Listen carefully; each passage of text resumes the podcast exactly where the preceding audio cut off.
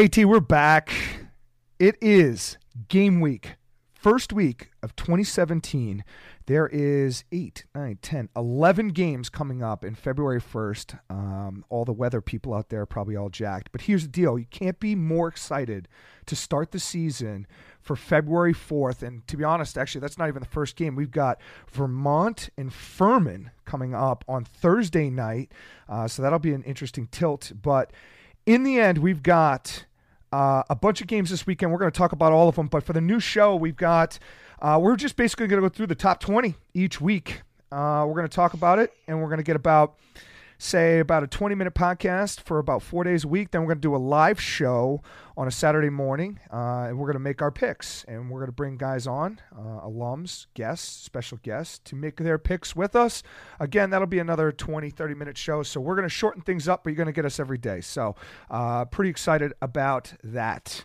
Uh, in other news, AT, the New England Patriots are going to the Super Bowl again. They are. They are. You know, look, I, I said I was down in Florida, you know, two weeks ago at that NLF event, and I was calling that it was going to be the Falcons versus the Steelers. And I still think that the Steelers would have won that game if Le'Veon Bell had smoked enough pot. No, I'm sorry, if he hadn't gotten hurt earlier in the game. And, uh, you know, but listen, you got to hand it to the Patriots. It just seems like they just are destined to win. It's it's just it's just an unbelievable run between Brady and Belichick. But what I didn't realize is they have the number one scoring defense in yes. the league to go with their offense, the best play caller, the best quarterback.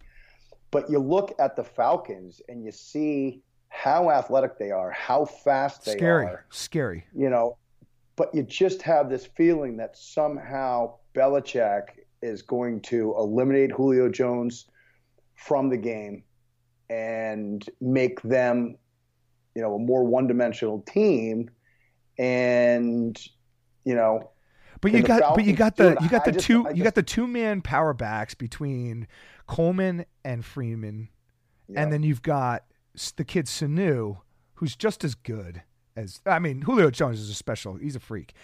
But I, I was, good, but he's really good. He's very good. But it, it, the the thing that I was impressed with the last game was how I mean I really think that Antonio Brown is the most uncoverable human, other than Russell Russell Westbrook and Antonio Brown are on a whole different planet when it comes to athleticism. Yep. Uh, and LeBron, you put LeBron James in there, but I, I don't like think Russell Westbrook cover Antonio Brown.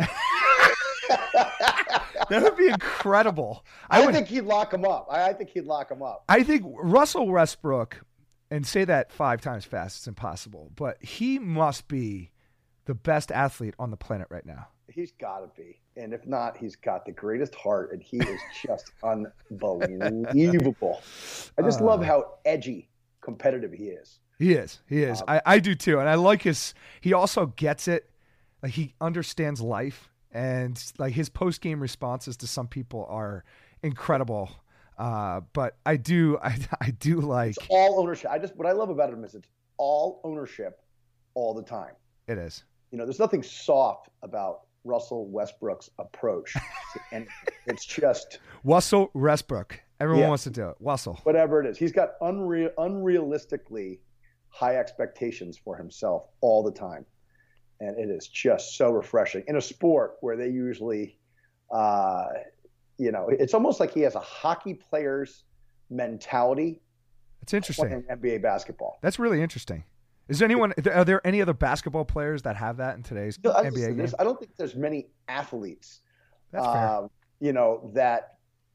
Just generally speaking, you take you know all the sports. Hockey, pro hockey players seem to me like the only ones that truly are not interested in tooting their own horn in any way. They're, they they just seem hundred percent out for their teammates in the way that they play, in the way that they deflect adulation, and the way that they take on criticism. It's just it, it really fair. should be the template for how all professional athletes act. They're also the only sport in any major competitive sport that literally, when they're born, all they think about is winning the Stanley Cup. Like when they, when you're a born hockey player, and it's it, like it's not the same thing as a football player. You know, a Lombardi Trophy is a big deal. No, get me wrong, but it's not. Kids don't wake up, you know, throwing a touchdown pass to win the Lombardi Trophy. It doesn't. That doesn't work. Like I don't even know what the NBA trophy is. Like you don't hit, you know, a three-two-one buzzer beater in the back of your house to win the Davis trophy, whatever that is. You don't do that, but you do shoot a hockey puck into a net and everyone celebrates and they win the Stanley Cup. Like that's just it's just ingrained in those kids. Um, and it's cool that um, you know, it is what It's it about is. it's about dunking in basketball. It's about is. a, getting a home run in baseball. Right. It's about scoring a touchdown in football, and it's about winning the Stanley Cup in hockey. That's right. That's right. That's right. That's well, let's go on to the games. We've got two games we're going to cover today. and for you, it was about like being a member of you know a winning Davis Cup team in Davis tennis. is that what it is? Cup. Davis Cup. Oh, okay. I'm sorry. you and Tom Sandoval from Vanderpump Rules. You guys are match made in heaven. Oh, is it? Well, I in golf is it the Masters? I think uh, golf. It's getting a hole in one. No, is it the Masters though? Like, or is it? Or is it? I don't I think mean, it's a hole in one. probably hole in one's unrealistic. but it should be the U.S. Open in my opinion. Fair enough. Fair enough. But I'm like a you know 18-6 handicap, so I don't count Eighteen hundred and six handicap. ish. All right, let's get into the games. We got CSU versus Michigan. We're going to cover four game or two games today. We're going to cover two tomorrow. BU and Providence and UNC and UMBC. We're going to cover tomorrow. We're going to look exactly the same though tomorrow. So he's going to wear the same outfit and the same hat. I'm going to wear the same hat and the same sweatshirt, and we're going to cover it all tomorrow morning exactly the same time. So let's talk a little bit about Michigan versus CSU. CSU first program game, history of the program. Michigan, this is team six. AT, talk to me about Michigan. So Michigan, we've we've talked about a little bit more on the podcast. I, I'm a huge fan of JP's, and I'm a huge fan of Michigan in general. I, I really want to see this program uh, start to soar in 2017. And I think they'd be the first to tell you that they were disappointed coming off of 2016 with a three and 10 record overall, 0 and 5 in the league in JP's fifth year. Uh, you know, you look at their offense; they were scoring 9.3 goals a game, shooting 28 percent, and they lose you know, their their best offensive player in Kyle Jackson, and along with him, you know, they lose his 29 goals, six assists. They also lose Peter Krause, a New Canaan native. Yes, Yes, Peter. Krause is a Ram, Peter. 40 G's and four, uh, four 20 G's and four assists. But they return Ian King, and they return midfielder Decker Curran. Um, Ian King, you know, sort of returns as their main playmaker with 13 goals and 19 assists. Decker Curran, a Greenwich kid, stud. I saw him play in high school. 10 goals, five assists. I think you look at this team and you know that they've assembled some great talent of which you're responsible for. I think they need more from Mike Slosher on the offensive end. He only had five goals and two assists last year. And PJ Bogle is another guy that I remember was one of the best high school players in the country coming out. So, you know, that's that's their offense basically, their defense. Listen, this team defense has given up 12.77 goals a game in 2016. They need to fix that. Uh, they got to hope that returning veterans Andrew Hatton, Charlie Katie, Andrew Hatton, another Connecticut kid. yep, and Charlie Katie too. Fairfield Oh, that's Prep. right. That's right. Um, you know, and Stefan Bergman, I know, got some starts last year for them. You, you got to hope that they're able to come together as a group and shore up that end of the field because if they continue to give up over 12 and a half goals a game, they're going to continue to struggle record wise, no question about it. They lose Lott, who was their stud faceoff guy. Uh, the best returning guy they have is Mike McDonald, who didn't take many draws and finished the year at just under 50%. Um, and they, who's the stud that you brought in from Philly? Della Rocca, or what's his name? Uh, uh. Yeah, he's a stud. So maybe he ends up being their guy uh, over the course of the year. It wouldn't be that surprising. And he's going to have to win 48%, or he's going to have to do better than 48% for these guys um, to take the pressure off of their defense. You look at their goaltending situation. You know, obviously they lose their 2016 starter in Gerald Logan, who we all feel is uh, one of the very best goaltenders in the country. But again, Connecticut native Tommy Height, That's uh, right. Brunswick School. He's scheduled to take over for them, and he's a stud. I mean, I think that while he's untested, I, I do think that he is a stud, and I think that they are going to be pleasantly surprised by the play that they get in the goal out of Tommy Height. Um, you know, beyond that, their special teams man up was 33% last year, man down was 62%. If they simply maintain that, have the same number of penalties, um, you know, that's pretty much a wash. But that's that's what I've got, you know, just in terms of Michigan going into 2017. Interesting. It's very interesting to see um, how Michigan obviously is going to play out this year. On the other half, you've got a team that was Michigan six years ago, but a little different than what Michigan was um, since Michigan took on their entire club team. Uh, I had the opportunity to talk to Dylan Sheridan going into his first ever uh, program game. Uh, and he had a lot of cool things to say. I mean, look, I mean, winning is obviously the major goal. They want to win, but the reality is, is you got a bunch of freshmen, uh, and this is a lineup of exclusively freshmen. They've got no upperclassmen on the program. Um, and so you're literally building a culture from bottom up. Uh, and that's exciting for a coach because you've got no other, uh, you're basically starting blank slate. Um, and I think that in terms of what he was talking about, the keys to the weekend is just to really kind of embrace the opportunity. It's the biggest game of their careers. They're all going to more or less make an impact at some point of the game. Um, and I think that, you know, it's really for him to kind of figure out what his lineup is going to look like uh, coming 2017. I mean, look, he's got a situation at the X. Um, you know, he's, he says the, the goalie situation is very fluid, which basically means in coaches speak, everything's up for grabs. And it's a very competitive environment. Obviously, he's creating in Cleveland. Um, so it's really good to see that. I mean, he, the biggest thing that he mentioned um, in his talk with me about the program was that we are a nameless team.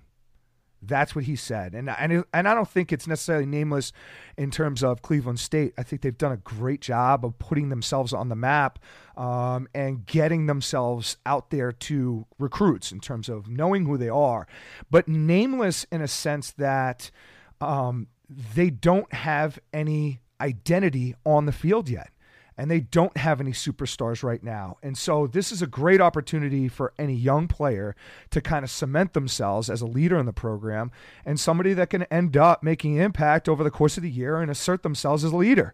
Uh, and I think that any time that you are creating a new program, leadership is the number one. Obviously, culture and leadership are the number one things that you need uh, in order to be successful. Uh, and so that's where I think that Dylan um, is going to focus on this year. In terms of going up against Michigan, you got to look at the same things that you were talking about, which are, you know, they lost their goalie. So there's a little opportunity there in terms of maybe taking advantage of, you know, fresh blood in cage. Uh, is it going to be uh, Tommy Height or is it going to be the young man from Missouri? Uh, that should be interesting. Trowbridge. Trowbridge. Uh, he's who, a stud. Too. He's a stud. Um, and so is that the case? Exactly what you said. Is a freshman going to start the face-off X? Uh, who knows? But this should be a pretty good test to at least for Dylan to figure out, you know, what his team looks like under pressure and in the limelight, because that's exactly what we're going to get going into the Glick or Oosterbaan. I'm, I'm not sure if they're in the Glick or Oosterbaan. I'm pretty sure they're in Oosterbaan uh, for this tilt. Uh, but still exciting to see a new team take the field again in 2017. Uh, the last year, was there a new team that, oh, Hampton last year, right? So yeah. there's been a new team to take the field uh, each of the last, what would you say, five or so years? At, at least. Yeah, I mean, six least. probably too. Well, and then we had uh, the year prior, um, you had, uh, well, then you got the Amplo, you got Torp, uh, you got Richmond. Um, yeah, I think NJIT. they've, done, they've, they've, they've done a pretty good job of adding, you know, one or a few teams seemingly the last four or five years, right? Right, right. So let me ask you, RD, what are the keys to Cleveland State winning this game? What does Cleveland State have to do to win the game? I, I, I, I, don't know. I mean, let's face it. If this was the Is end of the season, if this was the end of the season, I think this is a great opportunity to potentially get that win.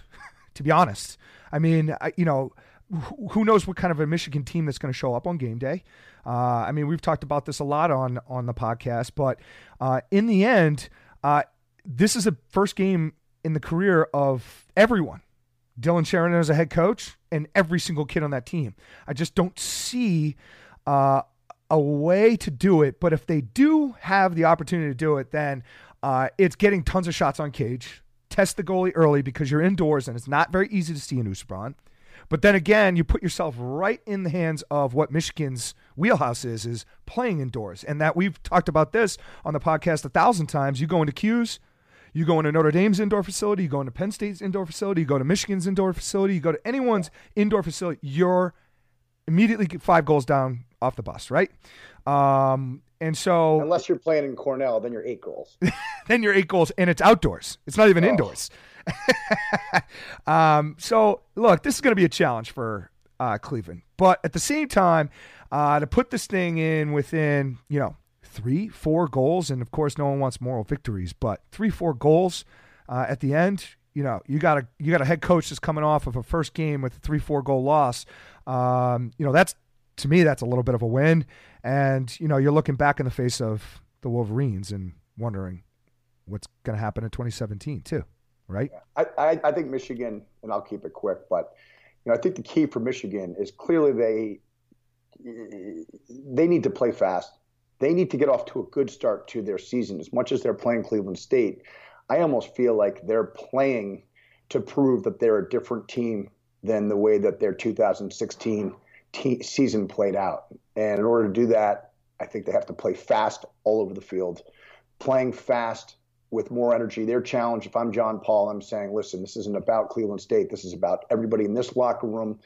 And the goal is to be the most energetic team on the field at all phases. And if they play fast, then they're going to be able to accentuate their advantage, um, you know, at both ends of the field between the lines. And I think that they'll end up getting the result that they want. My concern for Michigan is if they're not winning faceoffs and Cleveland State, you know, takes a page out of Bill Tierney's game plan when he took over Princeton, and I know Dylan Sheridan is Bill Tierney's son-in-law, right? Isn't that right? Yes, that is correct. You know, listen, if they win faceoffs and they're able to slow the game down, and you know, Michigan's lack of a proven team defense, you know, could keep this game could closer. be interesting. And yeah, I mean, that's listen, that's the way that they got to do it. I think in this game, and you know, certainly he'll have the blueprint based on you know what Coach Tierney was able to do in the early years of him at Princeton when they you know didn't have the amount of talent or depth that they eventually acquired and eventually got fitted for six rings in the process. So it'll be interesting to see that. But I think Michigan wins this game handily. I wouldn't be surprised to see them win uh, by you know 15 goals. Same. Same. I would. I mean, you you got to figure they're going to press all over the field, and yep. you got to figure Cleveland's going to probably drop the ball a few times. So, moving on though, we got Manhattan versus Bryant. Uh, this is an interesting one. Uh, I'm excited for this one myself uh, because we got our boy, um, Drew Kelleher. Drew Kelleher. Excuse me, just blacked out. No offense, uh, press, but Drew we got our we got our boy Drew Kelleher. He's coming into this after a pretty interesting or hard fought second half of the season. They were playing a lot better down the stretch last year. But let's talk up a little bit about Bryant first going into this. AT, give me your thoughts. Uh, Bryant came comes off a great year in 2016, at least as it relates to their regular season. You know, they had a huge win over Brown. They had a huge win over Harvard. Uh, you know, they just didn't get it done in the playoffs. I mean, right. that really was the story for them. Uh, you know, they were 10 and 5 regular season, 5 and 1 in the division.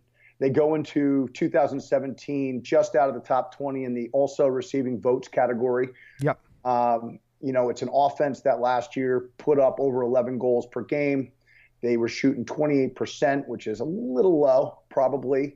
Um, and they lose proven four-year stud Shane Morrell and his 30 goals and 10 assists, but they return a bunch of great players all over the field. Uh, you know, at the top of that list, certainly attackman Tucker James was 33 and 22. They returned midfielders Ryan Sharp at 24 and 12, Tom Forsberg 13 and 12, Tom Kennedy 14 and 5. You know, this is a this is a scary offense. There's no question about it. Uh, on the defensive end, they were only letting up 8.47 goals a game, just under eight and a half. And they return starters Chaz South, who's a stud athlete, uh, Anthony Johnson, Kyle Mumau, their long stick midi, Cody O'Donnell from Rhode Island is, is one of the best long stick midfielders in the college game and has been since he arrived to Bryant four years ago. He's a senior this year. Uh, really, really scary in transition.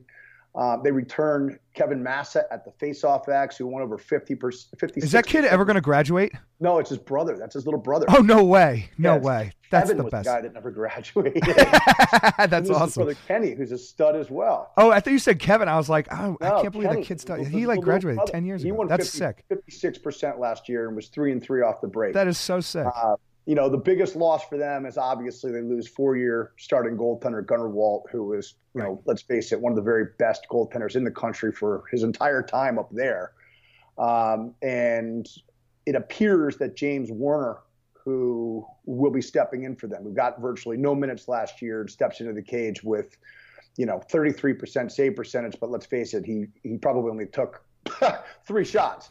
so uh, you know, I think that that's that's the one question mark for this team because they do return a ton of experience all over the field.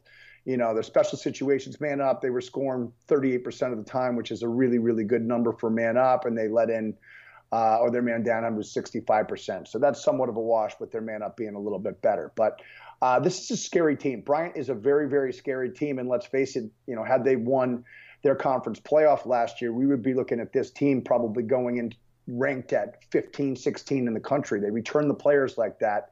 Um, and if they can get goaltending play here, this is going to be a very, very scary team again for teams to play in 2017. Uh, Manhattan. Um, again, we talked about it.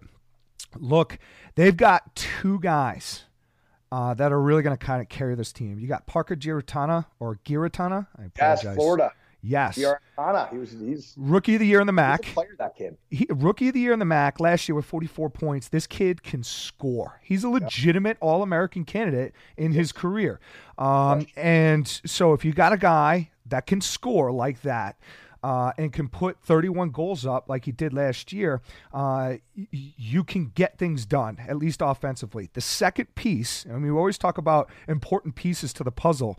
Uh, you've got an attack, you know, they might they're still going to develop other pieces with him. Parker can't necessarily do it himself, um, but the other piece of the puzzle is Mike Zingaro or Zingaro. I apologize again. I'm always screwing kids' names up, but it doesn't matter. The kid's 53% or 54% save percentage. For a kid that's going to see as much rubber as he's going to when they were 44% at the faceoff X or probably a little less, um, that's impressive. I mean, I remember doing the stats for Jerry Logan, who's probably going to end up, or hopefully ends up starting for Hopkins.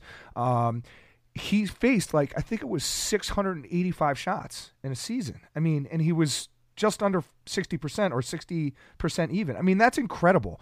Um, so I think those two pieces are what's going to lead Manhattan in 2017 um, because you've got two very good positions to do that. Uh, in terms of the face-off, they've kind of fixed it a little bit. They hope they've got a transfer from Nassau CC uh, and a name Joey Bes- Bressingham. Uh, they also got a, a sophomore, Matt Carroll, who's developed a ton as well. So uh, hopefully, between the two of them, they can kind of figure out how to handle and defuse Bryant this weekend because they're certainly going to need it. Uh, Yeah, so they can get th- so they can get the ball to Parker. I mean, that's the reality of it. Um, and in terms of you know managing the game uh, for Manhattan, uh, they've got to stop the kid Tucker James. They have to do it. Um, and he's been a beast for years. Uh, they got to solve their defense. Uh, they don't like to slide. So again, it comes back to the attack for Manhattan being able to draw, um, you know, put Bryant in an uncomfortable scenario. Uh, but in the end, you know, talking to Drew Kelleher about this before the game, I mean, I guess he, he was more frustrated last year in their ability to come ready to play. And I think that his goal this year and the team's goal is to come out swinging. Um, and I think that they started to show that a lot based on what they showed at the second half of the season. Um, but like any team out there, listen, if if you can compete and execute at the highest level, you can compete any day any day on game day. But the other part is is amidst having a great goalie, having a great attackman, having a new face-off or a new face at the face-off, uh, they've got eight freshmen playing in significant spots, and that's of course a tribute to Drew building the program um, and and, and doing what he needs to do to bring in the culture that he wants and setting the program in the right direction. But of course, you're going to have slow starts um, with a learning curve teaching eight to 10 guys who are brand new to the division one game um, and so going into a game like bryant it's early uh, and you hope that a team like Manhattan might be able to jump early on them if they do what coach wants them to do, which is come out and play right away. Uh, or this could be a little bit of a runaway uh, if Bryant gets out and wins 60 plus percent at the faceoff X, uh, and then and then and then Bryant big boys can, on the defensive can Manhattan end. win? How how pinpoint a couple of bullet points? How does Manhattan win this game? They win with five plus goals from Parker. They yep. win with 50% of the faceoff X from either either or combined, and they need about 12 to 15 saves out of Mike Zingaro.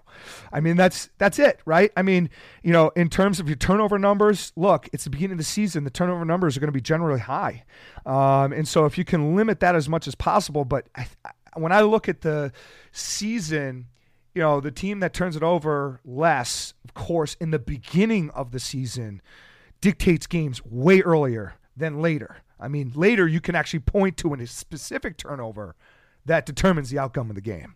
Hopefully, um, if, you, if, you, get better over the course of the year. Of course, uh, of course. You know, the other side of that, I would say, um, you know, Brian won. Bryant won this game, first game of the year last year, sixteen to three. Right. Now, Coach Pressler's been there for a while. He's gotten his guys. Drew Kelleher, we know, is just getting started. The fact that he's got that many freshmen projected to play on game day is is just shows you that they made the right hire when they hired Drew Kelleher. Yes. Um, you know, but I think this is this is all about Bryant, and if Bryant does what they're capable of doing, if they suffocate Manhattan by dominating the faceoff X, uh, this is going to be a this is going to be a long day for Manhattan. You know, if they if they do that, they play fast all over the field, pressure defense, and push transition. I just I just think it's going to be a struggle. However, as you said if uh, you know Zingaro has a great day in the goal and can get 15 saves, and Bryant's new goaltender doesn't show up and they get five saves, this is this this could end up being a game. I mean, this could end up being a game, and I, I hope for Drew Kelleher's sake that you know it is, and it wouldn't surprise it won't surprise me. This will be a closer game than 13 goals. Whether or not Manhattan has enough to win yet, I don't know. I hope so. I don't think so, but it's definitely, I don't see them losing by 13 goals in this game. I could see them losing by five goals or six goals. Um, but for them to do that, they're going to have to have some success at the faceoff X, as you said. They're going to have to win the goaltending battle, as you said. And Parker Giarratana is going to have to have his five goals, eight points, whatever it may be, and he may be able to get it. He's he's proven, but he's going to have to beat Chaz South or whoever uh, is uh, marking him on game day. So it's going to be fun to watch. It will be fun to watch. Uh, that's all we have for today's show. Uh, we're going to be back again tomorrow. We're going to discuss BU, Providence, UNC, UMBC. Uh, so bear with us. We'll be back. Maximize your comfort. Um, and thank you for the listen.